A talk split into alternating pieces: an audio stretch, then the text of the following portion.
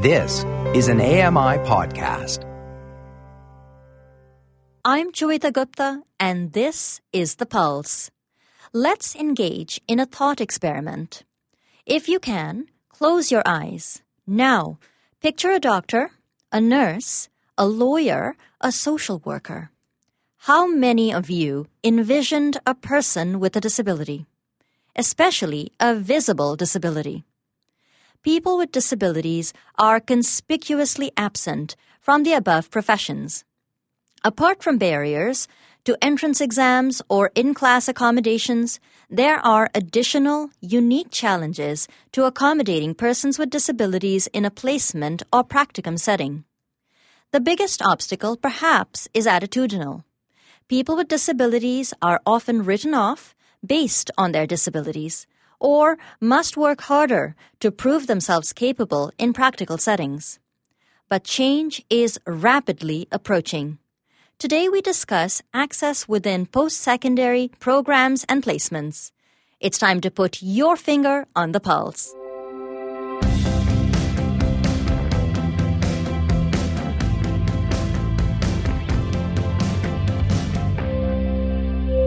Hello and welcome to The Pulse on AMI Audio. My name is Joeita Gupta. If you listen to this program, you know that we come back to the topic of education again and again. We had interviews that talked about access for people who are blind or partially sighted to science, technology, and math, so the STEAM fields. You might even remember our conversation with Anna Volker a few weeks ago, and if you don't remember that conversation, you can certainly download the podcast. In that conversation, Anna talked about astronomy and the fact that most people don't actually see the majority of the universe. So, why shouldn't astronomy, which is often perceived as a visual field, be made accessible to people who are blind or partially sighted? What's holding them back from fully being engaged as astronomers, even if you are blind? It got me thinking are there other barriers, attitudinal and structural, that might hold people with disabilities back from pursuing their dreams in professions like nursing or social work, or law for that matter? I know there are some examples, but those are few and far between of people who've made it successfully in these professions. It goes without saying that we would like to build on our conversation about access to education and see how disabled students fare in placement and practical settings. My guest today is someone you might have heard on AMI audio before. Michael McNeely is a law student at Osgoode Hall Law School in Toronto. Michael is also a journalist and film critic and can be heard every Friday morning on Now with Dave Brown for a segment called AMI at the Movies. Michael, welcome to the Pulse. Thank you for having me. We know you as a fabulous movie reviewer and critic. But where does the desire to study law come from? It's hard to um, pin it down, but ultimately I was a high school teacher first. I um, loved teaching students, but I was teaching a lot of students that had disabilities, and I found out that they weren't getting the support they needed. And it was devastating to me because I was hoping that those students would have a better experience of school than I had. Mm-hmm. And so I decided, you know, to help those students and to help the parents, because the parents were the ones coming to terms with the students having disabilities, and they were the ones that needed to help the students understand what it was like to have a disability, to help those parents. I wanted to go into law, and I wanted to study education law to make sure that everyone could get the accommodations that they were entitled to. So, where are you at in your legal studies? Are you just getting started, or are you about to wrap up? I'm almost done, surprisingly. Um, I'm in my third year, just about to graduate, and I'm going to be doing the LPP program. It stands for the Law Practice Program. It's offered at Ryerson University. Mm-hmm. It's a good program. I've heard good things about it, Michael. Well, I must say, congratulations. It's been a long journey for you. But give us an idea, looking back on it, what were some of the experiences that you found rewarding in law school? So, what were some of the things that you really enjoyed? I think it's just meeting some of my colleagues. I think some of my colleagues are going to do amazing things in the world, and I look forward to um, experiencing those. I've never seen such a passionate group of students before.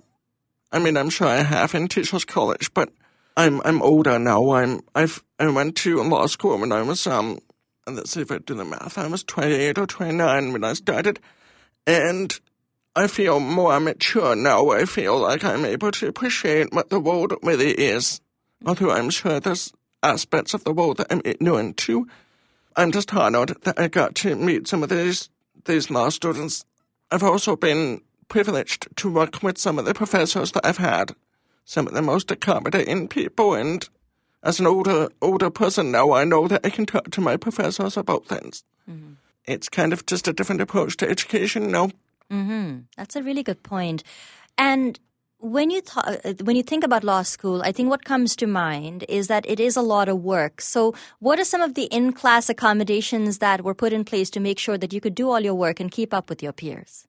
Most of the accommodations that I received in law school, I also received elsewhere in my universities. So, first of all, I asked for enlarged print materials so that I can do the readings. Now, mostly those are just sent to me through the computer, which I can enlarge at home. Sometimes I ask for printouts of the textbooks so that I can highlight them and I can carry them around with me because looking at the computer can be very um, straining. As you know, that's my major accommodation, really. I also have note-taking services that help me in class, and I also have my interveners who assist me with mobility and also some note-taking when it's appropriate for them to do so.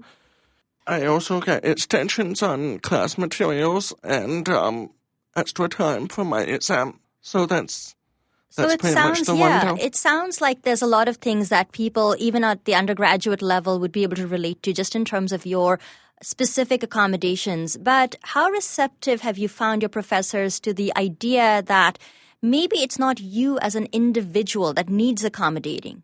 Maybe they need to go back and change their pedagogical approach. So, change the way they teach their classes so that the teaching is more inclusive of people with different abilities. It just depends on the professor. Mm. There are some professors that I've met or that I've taken classes with that need a little bit more education in terms of learning how to interact with people with disabilities. Mm-hmm. So, for example, as you know, tort tort law is essentially the law about when people when people do things to each other, and it's mm-hmm. not necessarily criminal, but it's civil. So, like for example, if I was irresponsible and I got into a car accident, mm-hmm. sometimes the professors will say, you know, oh, this poor victim is a quadriplegic now, or this poor person will be bound to a wheelchair for the rest of her life. Oh dear. And my heart sinks because those are the teachers, those are the professors that are reinforcing outdated stereotypes about disability. Mm.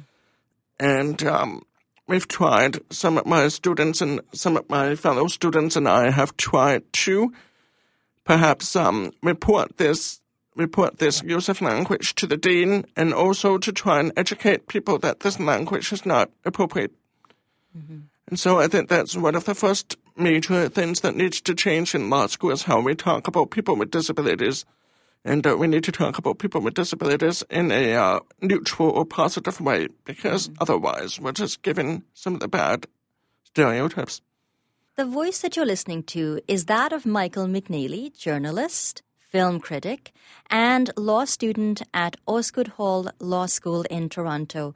Michael, I want to talk to you about disclosure. I think it's something that comes up often in the employment setting, but also in an academic setting. When and how should a student with a disability disclose their disability, and who is the right person to disclose to? Well, this is basically I want to study for the rest of my life. So because disclosure is fascinating because we all disclose in different ways and in different times. I think, for the record, there's no right way to do it. There's probably better ways to do it than others, but mm-hmm.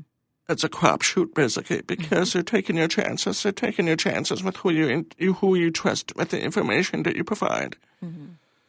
So, for example, if talking about those professors I mentioned before, um, they're the ones that see disability as a negative so if you if you disclose to them, then they may see you as a negative as well, and they may feel pity for you, or they may talk to you in a um, condescending way. Mm-hmm. So what's the point of even telling them in the first place? Mm-hmm. But the point is, if you don't tell anyone, you're not going to get the accommodations that you need. Because, um, as you know, we, from the um, secondary school, the, the school board is responsible for implementing um, accommodations. But when you get to post secondary, they're no longer, there's no school board. So you have to get your own accommodations. Typically, the first way to do that would be to go to disability services and to have a um, confidential meeting with a counselor. And hopefully, you can trust the counselor. And then you can request the accommodations as well as provide medical documentation for your entitlement to those accommodations. So, Michael, we know that if you're a law student, the placements that you undergo during your time in law school are a big component of your education. What sort of an experience would you say overall you've had with student placements? I would say that I've had a difficult experience because sometimes I'm not accommodated. And it's in part because the accommodations that I'm used to requesting are accommodations in a classroom. Mm-hmm. And when it comes to getting experience in the real world, put quotation marks around that, it becomes a different matter because I'm not sure exactly what I can ask for mm-hmm. or what the situation is like. Because, for example, if you're if you're going to the farm for the first time, you're going to do some work. You may not know what that work is like, and so how do you request accommodations for something that you don't know will happen? Right. And then by the time it's already started happening, it may be too late, or you may feel uncomfortable to uh, ask for accommodations because, you know, the, the routine has already been established, and so it can be tough to ask. Right. Michael, one of the things that I've noticed about placements is that there are so many people involved. There's faculty, placement supervisors. There's a lot of people who need to communicate with each other to make the placement successful. Does this added layer of communication make accommodations a little more complex for a student with disabilities? Yes, I would say for sure. It's probably best that all communication be streamlined to one person who can deal with the um, conversations in a confidential way. So, for example, I was talking about um, disability services counselors. Mm-hmm. So, ideally, they would be one of the first points of contact to talk to about accommodations. But the mm-hmm. trouble is, is that the counselors often don't have enough experience to help students with accommodations in placements. Mm-hmm. So it's all very complicated because everyone seems to be responsible for a different part of the experience. Mm-hmm. But ultimately, for the student's well-being, it should be one person, and that one person should be in charge of ensuring that the accommodations are implemented successfully. Mm-hmm. Now, I know you wrote a paper about student placements and the experience of students with disabilities seeking placements in professions like nursing and social work, and also you looked at the law. What was the state of existing research about this topic? The state of assistant research is that it's ongoing. It's started to be an interest in this topic. And what's interesting though is that all those disciplines, despite having different subject um, subject parameters, um, the experiences of students with disabilities are m- mostly the same. They're mostly confused. They're mostly unsure about what accommodations they're entitled to. They're not sure where to report to. They're not sure how they're going to be evaluated. And overall, the experience is pretty, pretty miserable for them. Mm. And so it's interesting to see these commonalities across the board for all these disciplines. So, in light of your experience and your research, Michael, what are the ingredients of a successful student internship or student placement for a student with a disability? That's a good question. I believe the first ingredient is a mentor who has been through the experience before. Mm-hmm. And presumably, due to low, low numbers of people with disabilities, it may not be a person with a disability, but it could be someone who is marginalized in one way or another and mm-hmm. can sympathize with the student with a disability's position. Mm-hmm. I think that's very important because there's been times where I felt like I want to give up and I need to keep going. I need to find a way to keep going and I need to know that other people have been through it too. So I would say that's extremely important. Um, as I mentioned before, just having a singular point of contact because it's hard to talk about your it's hard to talk about your disability. And so you want to be able to do it in a constructive way Because I know if I talk to someone about my disability, um, one time I may have enough energy to do that. But if I know I have to talk about my disability five different times with five different people in the course of a single day, mm-hmm. and two of them may have a negative attitude, then I'm not my my optics are not looking great. Mm-hmm. So I want someone who is sensitive to my needs and someone who can listen to what I have to say and someone who has some experience at least mm-hmm. getting me the accommodations that I need. And I'm not saying that this is the same person as a mentor, this is a different person, just to make that clear. So there should be two different people in your corner mm-hmm. that you can trust. One person that does the p- practical implementation, and the other person helps you kind of spiritually. Mm-hmm. Also, I think it's very important to have a good placement supervisor, to have someone who is also sensitive. Mm-hmm. And for confidentiality reasons, this person may not need to know about your disability, but this person should be able to accommodate. So if I can back up, I can perhaps explain some of that. Um, for example, you know, I'm deafblind, but I may not need to state that I'm deafblind. I can state that I need things in large print and that I have some, I need some assistance with communicating. And that could be all sorts of reasons for that. I could have autism. I could have a learning disability. I could um, have a headache. But maybe it's none of the other person's business to know exactly what my disability is or how I acquire that disability because that's invasive. Mm-hmm. And so this is within the law. And ironically enough, this is what the law school placements should have to conform to, mm-hmm. as well as all the other placements down the road. Right. Now, you said you brought up attitudinal barriers, and one of the attitudinal barriers that seems to stick are perceptions of a student with a disability about their perceived abilities or lack of abilities in the profession itself. How do we try to erode some of these attitudinal barriers? Great question. Um, I liked what you were just saying in your essay about people who were studying astronomy and who do not need to have vision. I would like to listen to that podcast. Um, but for example, you probably noticed in my research, I studied um, nursing students, and I studied um, students that were using wheelchairs or students that had maybe less physical abilities than others, and they were still able to be competent nurses. It's just a matter of framing the work around what they are able to do. To reduce attitudinal barriers, I think it's important to first look at the expectations of what is required for the student to master at the end of the placement. So for a nursing student, there's an expectation that you will be able to take a pulse, you'll be able to understand health indicators, you'll be able to advise on treatments and medicine that's required. So mm-hmm. a person with a disability could do all those things with mm-hmm. accommodation. And so it's important to realize that accommodations are not are not expensive. They don't take away from other things. They are just a fact of life for people, and people need to have access to those accommodations.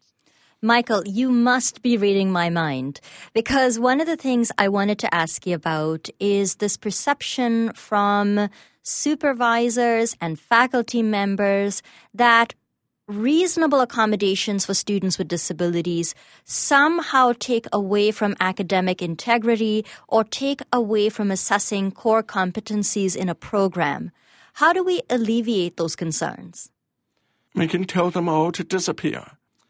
No, I'm sure we probably don't want to tell them to disappear on air, but I'm sure you get what I mean. Yeah. Um, I want to use an example for you. In law school, we have exams. Our exams are three hours long. And they involve reading two cases, two, two stories, and we have to talk about the legal issues of those two stories. So when I was talking to a lawyer that I had an opportunity to work with, he basically said, that's not like the real world. We mm-hmm. don't ask you to do cases where we lock you up in a room and you have three hours to solve all the legal issues. Mm-hmm. So I'm hoping that through this example, you can see that examinations are different than how we do things in the real world. Yeah. And in fact, we should probably assess students on how we do things in the real world. Mm-hmm. But exams are kind of like a glorified process that are supposed to draw on the intellect. Mm-hmm. But they actually end up excluding a lot of people because all those people are necessarily forced to conform to an expectation of doing things in school as opposed to doing things in the real world. Yeah. And of course, in your paper, you talked about expanding the criteria for professional competency. So you say, you know, saying that you need to be able to talk to patients excludes people with disabilities, but saying that you have to communicate with patients makes it broader and more inclusive of people with disabilities. Do I have that right? Yes, I do. And also, I feel like if you have a person with a disability on your team, that person will know how to work with other people that may be better at specific things. Mm-hmm. So it's just a matter of becoming a proficient delegator and also a team player. And there's no reason why. And again, in my research, I've also um, discovered that you may have all these professional competencies, but there's no way they're going to expect one person to do them all mm-hmm. in the real world. So as long as you get to master the most important ones, I think that's what we're looking for in terms of um, being competent for the job. But furthermore, I would also argue that faculty and placement advisors are not gatekeepers. Mm-hmm. So therefore, they should not be gatekeepers. They're not the ones that make hiring decisions. Mm-hmm. So somebody down the road may be a person with a disability who's making hiring decisions. And that's the person we're worried about pleasing. Mm-hmm. We shouldn't be worried about pleasing a faculty or supervisor. Mm-hmm. That's all I need to say because those are the people that are not making hiring decisions.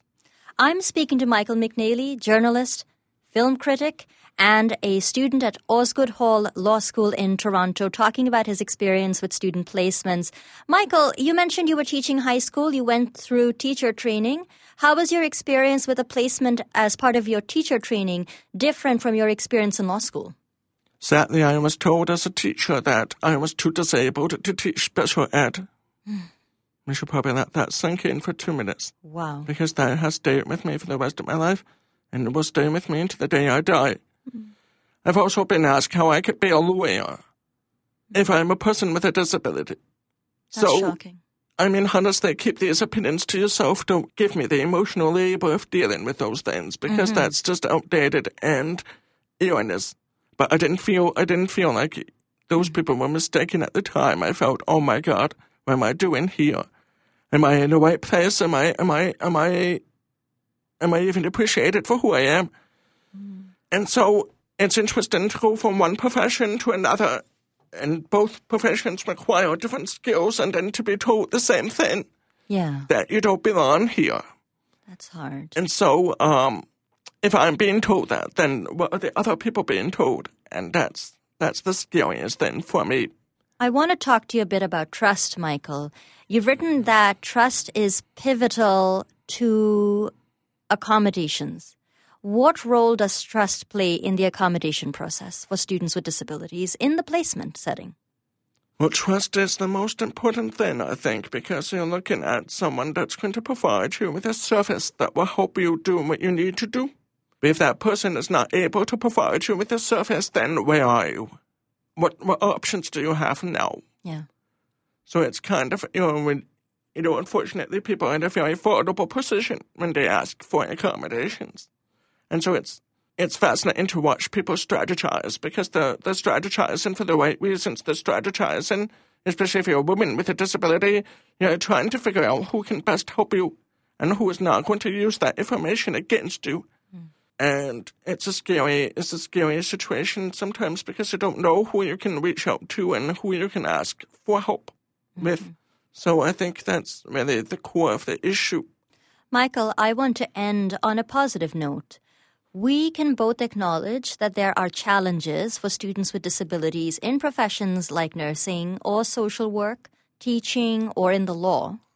But by including people with disabilities in these professions, what is the benefit to the profession itself? How does it make the profession more relevant and more accessible to the general population? Well, we're all going to be disabled at some point. Mm-hmm. Um, I can hear the screams in the background. but um, don't you want people that have disability experience in positions of power that can help you with your own disability? I think so. Mm-hmm. I think it's not just people with disabilities, it's also people who are racialized, people who are marginalized, people who are, come from different countries and different walks of life we need to encourage them all to enter this into all these professions because we need to see ourselves. We need to see ourselves in order to feel that we are confident in the services that we are being provided with. And so, you know, I don't want to be a Debbie Downer. I don't want to be a cynical person, even though sometimes I am. I just want to say that, you know, there are a lot of barriers, but also it's important for people to go and crash into those barriers because Otherwise, those barriers are going to stay up in the first place. Mm-hmm. And um, if people need hope, if people need reassurance, then there's always others to help them and there's always others to guide. And I hope that, you know, people don't give up because if we give up, they win. And we can't allow that to happen, right? Exactly. Michael, talking to you has given me so much hope and joy and optimism for the future. Thank you very much for all that you do and for being on the Pulse today. Thank you. That was Michael McNeely, who is a law student at Osgoode Hall Law School in Toronto. Michael is also a journalist and film critic and can be heard every Friday morning on Now with Dave Brown. I think that Professions like nursing and law and teaching do in fact benefit from the inclusion of people with disabilities. It's not just the right thing to do, but as Michael pointed out, more people are growing older, they are acquiring disabilities. And by reflecting the general population within these so called helping professions, I think we can make the profession more relevant. And it's time we start perceiving people with disabilities as peers rather than as clients or patients. I think it allows for greater empathy and also provides mentors for people with disabilities, as Michael pointed out so correctly. But more importantly, it allows these professions to ask and answer some critical questions and come up with creative solutions. So I really hope that this conversation has been fruitful for you. I hope you'll check out the podcast if you missed any of it or head on over to ami.ca forward slash on the pulse. Thanks. I would like to thank Michael McNeely for being my guest today. The Pulse is produced by Andrika Delanarol. Sam Robinson is our technical producer. Andy Frank is our manager at AMI Audio. We would love to get your feedback on the program. Write to feedback at ami.ca. Find us on Twitter at AMI Audio. Use the hashtag PulseAMI or give us a call at 1 509 4545. That's 1 509 4545. And let us know if we have your permission to play the audio on the program. Thank you very much for being a part of this journey. We'll bring you more content about education as the weeks and months go by. Thanks for listening to The Pulse on AMI Audio. I've been your host, Joeita Gupta. Have a wonderful rest of your day.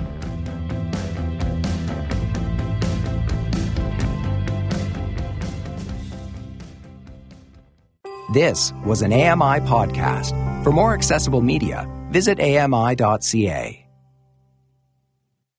I'm Margaret Shepard of the AMI podcast Tripping on Air. Every month, my co host Alex Hajar and I spill the tea on what it's really like to live with MS. Watch Tripping on Air on YouTube or download wherever you get your pods.